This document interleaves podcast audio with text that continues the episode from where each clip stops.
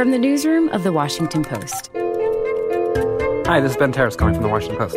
Hi, Jeff. Liz Winfrey, Oprah. Hi there. How are you? It's Lisa Bonos calling for The Post. This is Post Reports. I'm Nicole Ellis. It's Tuesday, February twenty-fifth. Today, a historically seasoned field of presidential candidates, an anti-poverty program recast as reparations, and Weinstein's conviction. As a voter, I feel like one of my concerns would be, in voting for somebody who's seventy-eight years old, how healthy are they? Who's the vice president in case anything should happen? This is one of, if not the most stressful job on the planet. We watch presidents age before our eyes.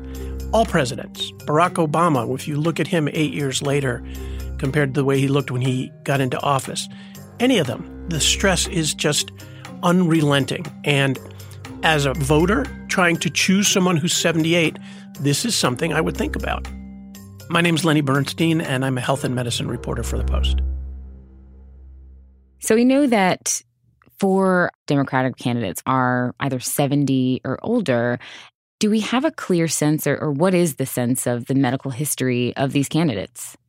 Some have released reports that are quite vague, that don't tell us a whole heck of a lot going forward. Some have been quite detailed. Elizabeth Warren's report is very detailed and releases a lot of the medical tests that she had. What about Sanders and Bloomberg? Yeah, if you watch the Las Vegas debate, there was kind of this moment that was sort of hilarious uh, where two seventy-eight-year-old men turned to each other and, you know, started having that, that organ recital conversation. You know, how's your heart? Well, how's your heart? And, uh, you know, well, you've got stents and I've got stents. And I think the one area maybe the Mayor Bloomberg and I share, you have two stents as well. All right. twenty-five years ago. Well, we both have two stents. It's a procedure that it's... But it's not funny. We as voters need to know what's going on with seventy-eight-year-old candidates as we vote uh, on the possibility that they're going to be the president of the United States for the next eight years. Um, you know, throw in Biden, throw in Warren, throw in Trump, and we need more information, not less. Senator Sanders' letter from the, the congressional physician says that, uh, you know, he's passed a stress test and he's doing quite well. We released reports from two leading Vermont cardiologists who described my situation. And by the way, who said Bernie Sanders is more than able to deal with the stress and the vigor of being president of the United States. A lot of his medications have been discontinued post-heart attack. The ones he took immediately after the heart attack have been discontinued. Bloomberg had his stent put in twenty years ago. It's fair to note in his situation, just getting a stent twenty years ago is not a huge risk factor. There's about a million stents put in in the United States every year. So we don't know much about those two, and I think voters are entitled to more. Do you get the impression that Senator Sanders is taking the very real concerns about his health and having had a heart attack on the campaign trail seriously? In the sense that, like, I feel like his campaign has has pushed back when people try to ask about his health. We don't have the information to know how big a heart attack he had. That's actually a measurable thing, and we don't know that. What he has said to reporters is, hey, look at me on the campaign trail. Look at the vigor that I've brought to the campaign trail after the heart attack. Try to keep up with me. Follow me around the campaign trail, three, four, five events a day. See how you're doing compared to me. And that's what we have so far, and that's what we have to use. How about the younger candidates? What do you know about their medical history? Klobuchar has released four pages. Buttigieg hasn't released anything yet, but he has campaigned for transparency on the part of all the candidates. Transparency matters, especially living through the Trump era. Now, under President Obama, the standard was that the president would release full medical re- records, do a physical, and release the readout. I think that's the standard that we should hold ourselves to as well. Now, President Trump lowered that standard. He said just a letter from a doctor is enough, and a lot of folks on this stage uh, are now saying that's enough. But I am certainly prepared to get a physical, put out the results. I think everybody here should be willing to do the same. What do you think stopping candidates from releasing their records, especially since it seems like voters really do need the reassurance that they're physically up to the job and aren't going to have to leave office early? What I think the candidates are thinking is, how little can I give and get away with it, which has not always been the case. The tradition in past elections has been we need to give more. And that seems to have gone out the window with President Trump. There are candidates in the past who have refused. Clinton refused to give out certain information. But Trump really just sort of threw it out the window. And the others seem to be taking their cue from that and saying, this is what I can do if I want to. Doesn't this undermine Democrats' sentiment of being up in arms about Trump not releasing his own records when now that we have a field of Democratic candidates, we're not getting much more than doctor's notes? Yes. For those who have released minimal information, it certainly doesn't conform with the criticism that their own party has levied against President Trump. And you would think that that would be a consideration for them. People are making this incredibly momentous decision at a very difficult time in our country's history. They want the confidence that the person they voted for is going to be around to run this country and implement their policies for the next eight years, certainly for the next four. We don't want to put somebody in office and then turn around in a short period of time, however you choose to define that, and find that they're debilitated or, worse than that, dead. That's what the voters want. They want that confidence that if they're going to make this tremendously important choice, that that person will be there. John McCain really set the modern standard by releasing so many records and allowing reporters to actually view the actual medical records. Matt Viser is a political reporter covering twenty twenty. Like so many things, President Trump has really changed how candidates have dealt with this. Three years ago, Trump released only a letter from his doctor attesting to, quote, astonishingly excellent health. His doctor later revealed that Trump himself had dictated the letter, and he has a well-known disdain for exercise and a diet that's heavy on red meat and sugar, fast food, and soda, and last year made an unplanned visit to Walter Reed Medical Center, which the White House has largely declined to discuss. So President Trump himself has been pretty unforthcoming about his uh, actual health. But what's interesting is that Democratic candidates have released multiple years of tax returns in a counteraction to Trump's unwillingness on that front. But on medical records, they have largely chosen to follow Trump's lead. Most haven't released their actual reports, and they've simply provided these laudatory notes from their doctors, uh, just like Trump did three years ago. I think some of the candidates have just concluded that there is no upside, that the political environment right now has changed so much, and that there's so many other things that Democrats are worried about in an attempt to defeat Donald Trump that medical records is just not at the top of the list. Uh, some of the younger candidates uh, are, are trying to put political pressure on their rivals. Amy Klobuchar just released her records on Monday.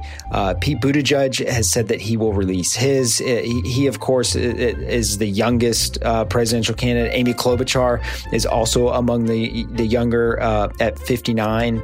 So they're attempting to put more political pressure, um, but so far, most of the candidates have not felt the need to offer any additional information. And there's some worry uh, um, that, that that the norms have just changed and, and potentially changed forever. Matt Viser is covering the twenty twenty presidential campaign for The Post. And Lenny Bernstein reports on health and medicine.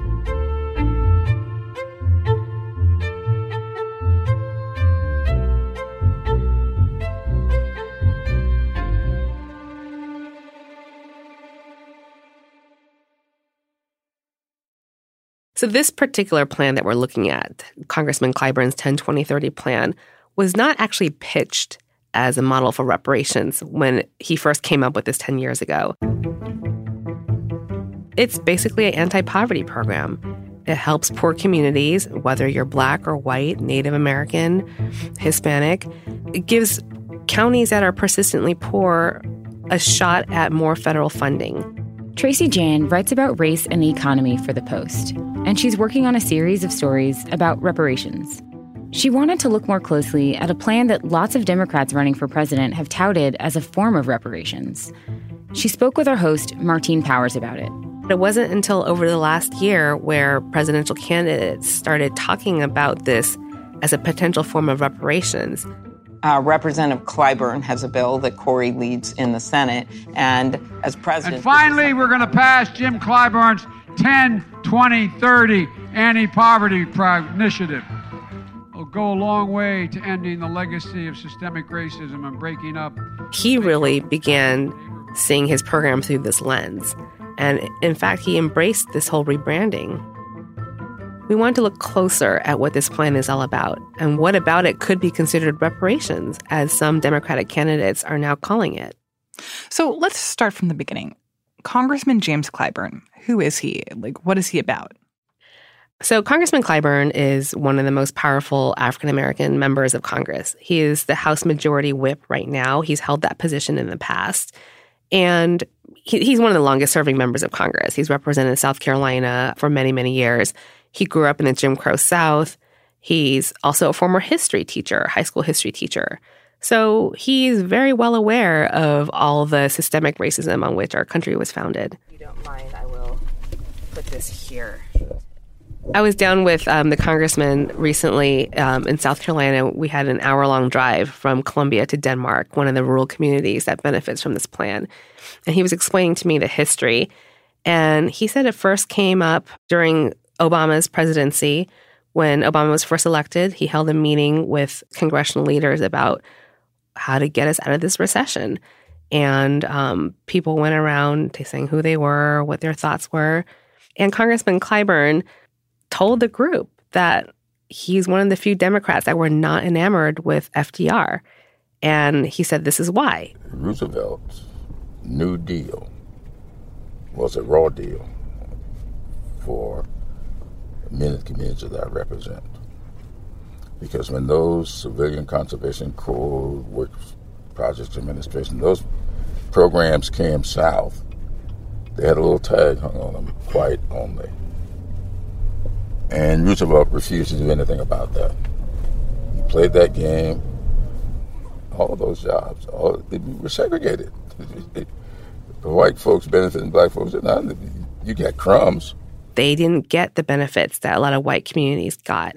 And he didn't want whatever stimulus package they came up with for the Great Recession to go the same way.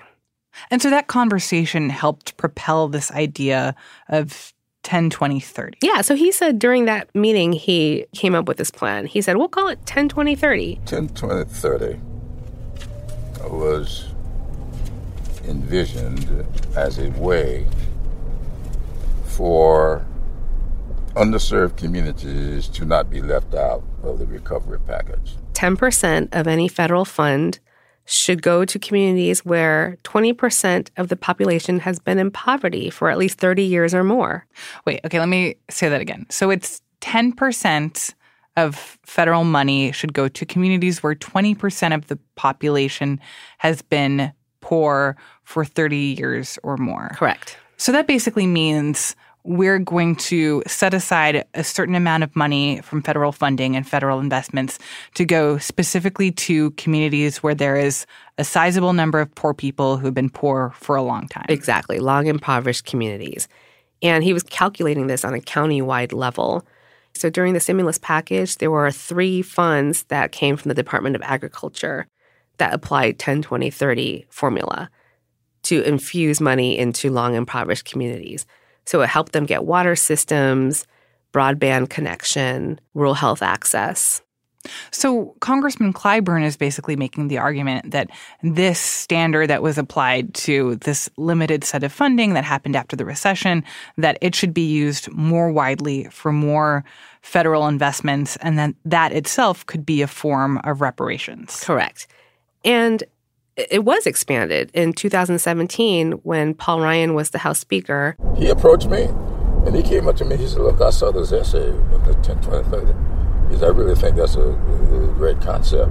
he was able to attract enough bipartisan support because he looked at the numbers and he showed them, look, two-thirds of these long impoverished communities are represented by Republicans. So these funds could benefit your constituents.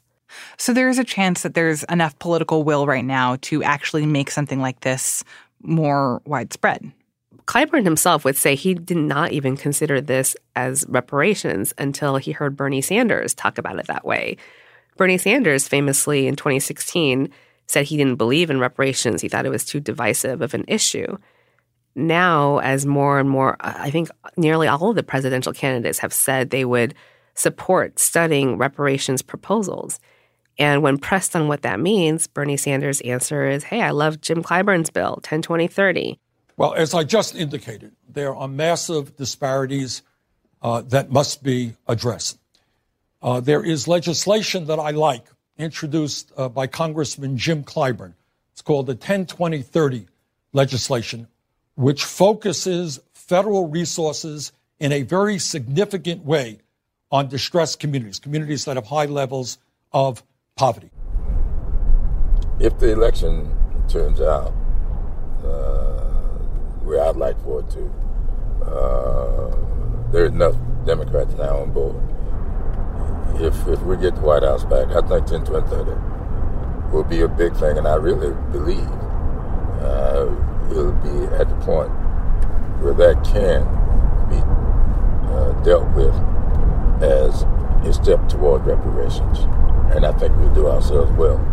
But it seems like there's a central tension here, that you have this sort of elaborate formula to find communities where people are poor and have been poor for a long time, but that's still different from just finding people who are descendants of slaves. And so are there people who are critical of this idea of using this as a form of reparations? That's exactly right. There's two main issues with calling this reparations, its critics would say. One, it doesn't just benefit Black people. The Post did its own analysis of the counties that are eligible for this right now, and only eighteen percent of the counties are majority Black. eighteen percent of the four hundred sixty counties are majority Black. fifty-eight percent are majority white. And so when you're talking about redress to descendants of people whose ancestors were enslaved, they were Black. Another issue is that it's it's it's a very limited scope. So even if you were to call this reparations, it doesn't touch on all the impoverished Black communities out there. There are a lot of urban pockets of poverty, including in Columbia, in Clyburn's own district, that currently aren't eligible for the funding because they're in wealthier counties. So there's lots of pockets of urban poverty whose poverty is disguised by the county's wealthier demographics. So what does Congressman Clyburn say about the fact that this plan that he is really pushing, and he's saying that it's going to be part of a form of reparation specifically for Black people, that it doesn't actually help as many Black people as he kind of characterizes it? So Congressman Clyburn has been very vocal about not supporting individual cash reparations. And he he says, look, I'm never going to individualize reparations. It has to be applied institutionally, and this is a practical way to do it. This is something that you can get bipartisan support on, and just because... You know, I, I flat out asked him, even if that includes white Americans. It's not just about Black people. Uh, but it is also about Black people. And remember, I didn't say there's all reparations. It's a form of reparations. Right. Right. And what do you think that means? Well, he would say, look, this is a way that people from both parties can get on board to help impoverish Black communities while also helping impoverished white communities and communities of color, other colors. But it does help impoverish Black communities is what he would say. But it feels like he's sort of bypassing the central point of reparations, at least in the way that we're talking about it now in this cultural moment, that it is about Black people who were descended from slaves, and that if he's saying that this is about all kinds of impoverished communities, that that means that it's not really the thing that people are asking for. He would say this is one form of reparations. There are other ways that he would support as well, not cash reparations, but he's willing for the other ways to be studied. I'm curious what his constituents think about this idea.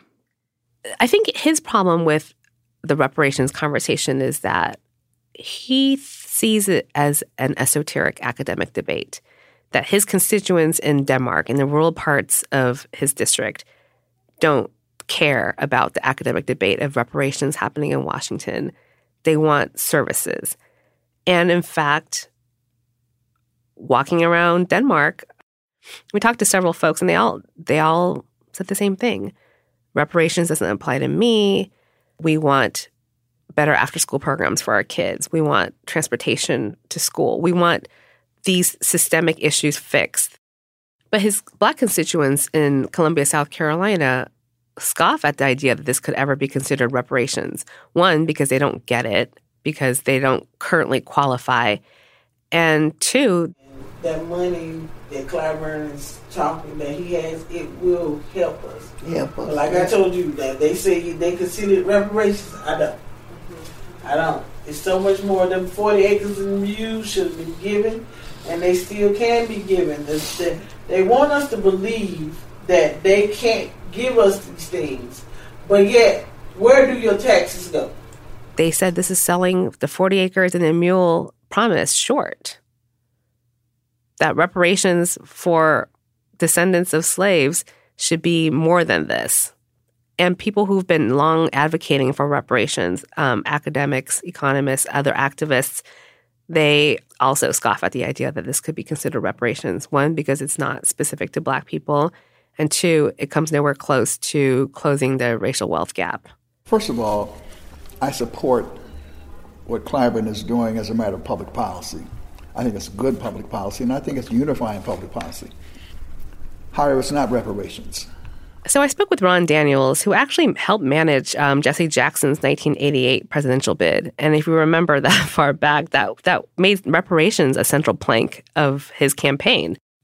But when I asked him what he thinks about Clyburn's plan, he's like, oh, it's great public policy. It's not reparations. Reparations deals not only with enslavement and all of the consequences of enslavement, it also deals with all of the racial, racially exclusionary policies that deprived Black people in particular.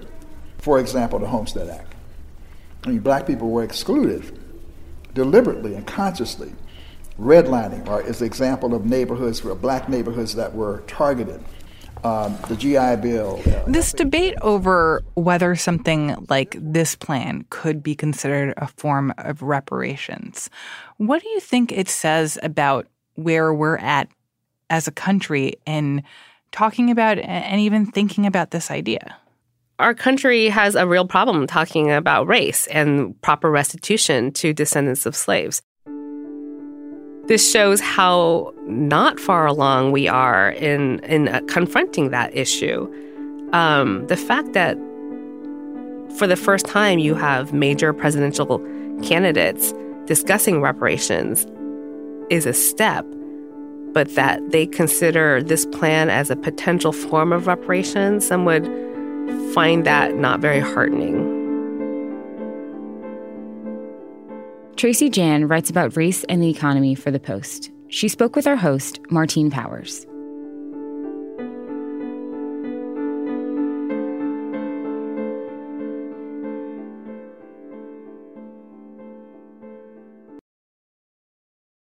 And now, one more thing. This is the new landscape for survivors of sexual assault in America, I believe, and this is a new day. It's a new day because Harvey Weinstein has finally been held accountable for crimes he committed. On Monday, after three weeks of emotional testimony and days of deliberation, a jury found Harvey Weinstein guilty of sexually assaulting Jessica Mann and Mimi Haleiwi.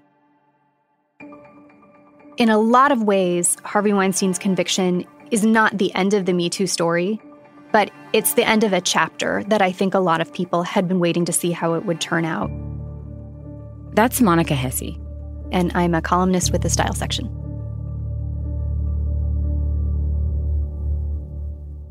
The remarkable and noteworthy thing about Jessica Mann's and Mimi Haleiwi's testimony is that their stories were really complicated. they didn't have D N A kits that they'd run out and acquired immediately after the assaults. These assaults had happened years ago. Uh, both of them had continued to have some form of interaction with Harvey Weinstein, even following the assault.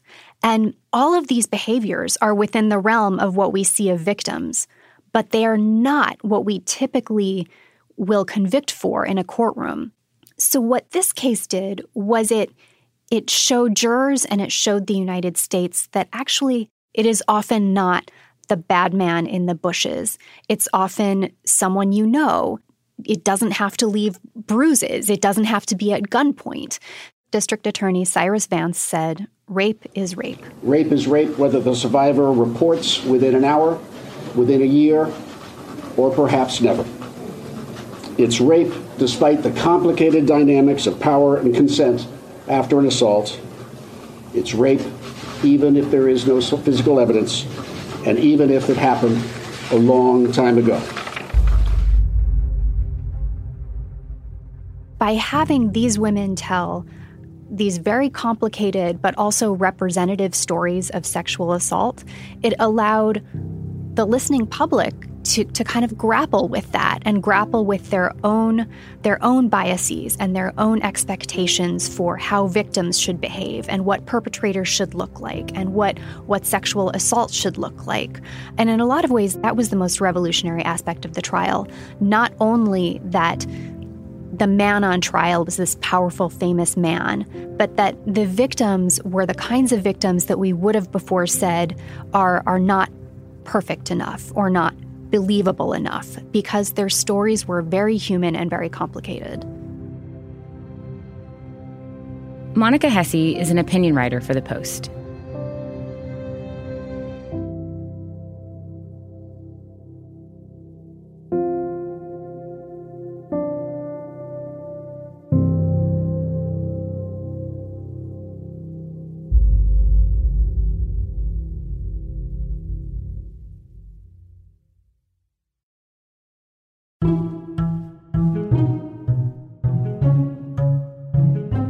That's it for Post Reports. Thanks for listening. You can learn more about the stories in today's show at post reports dot com and join the conversation online using the hashtag Post Reports. I'm Nicole Ellis. We'll be back tomorrow with more stories from The Washington Post.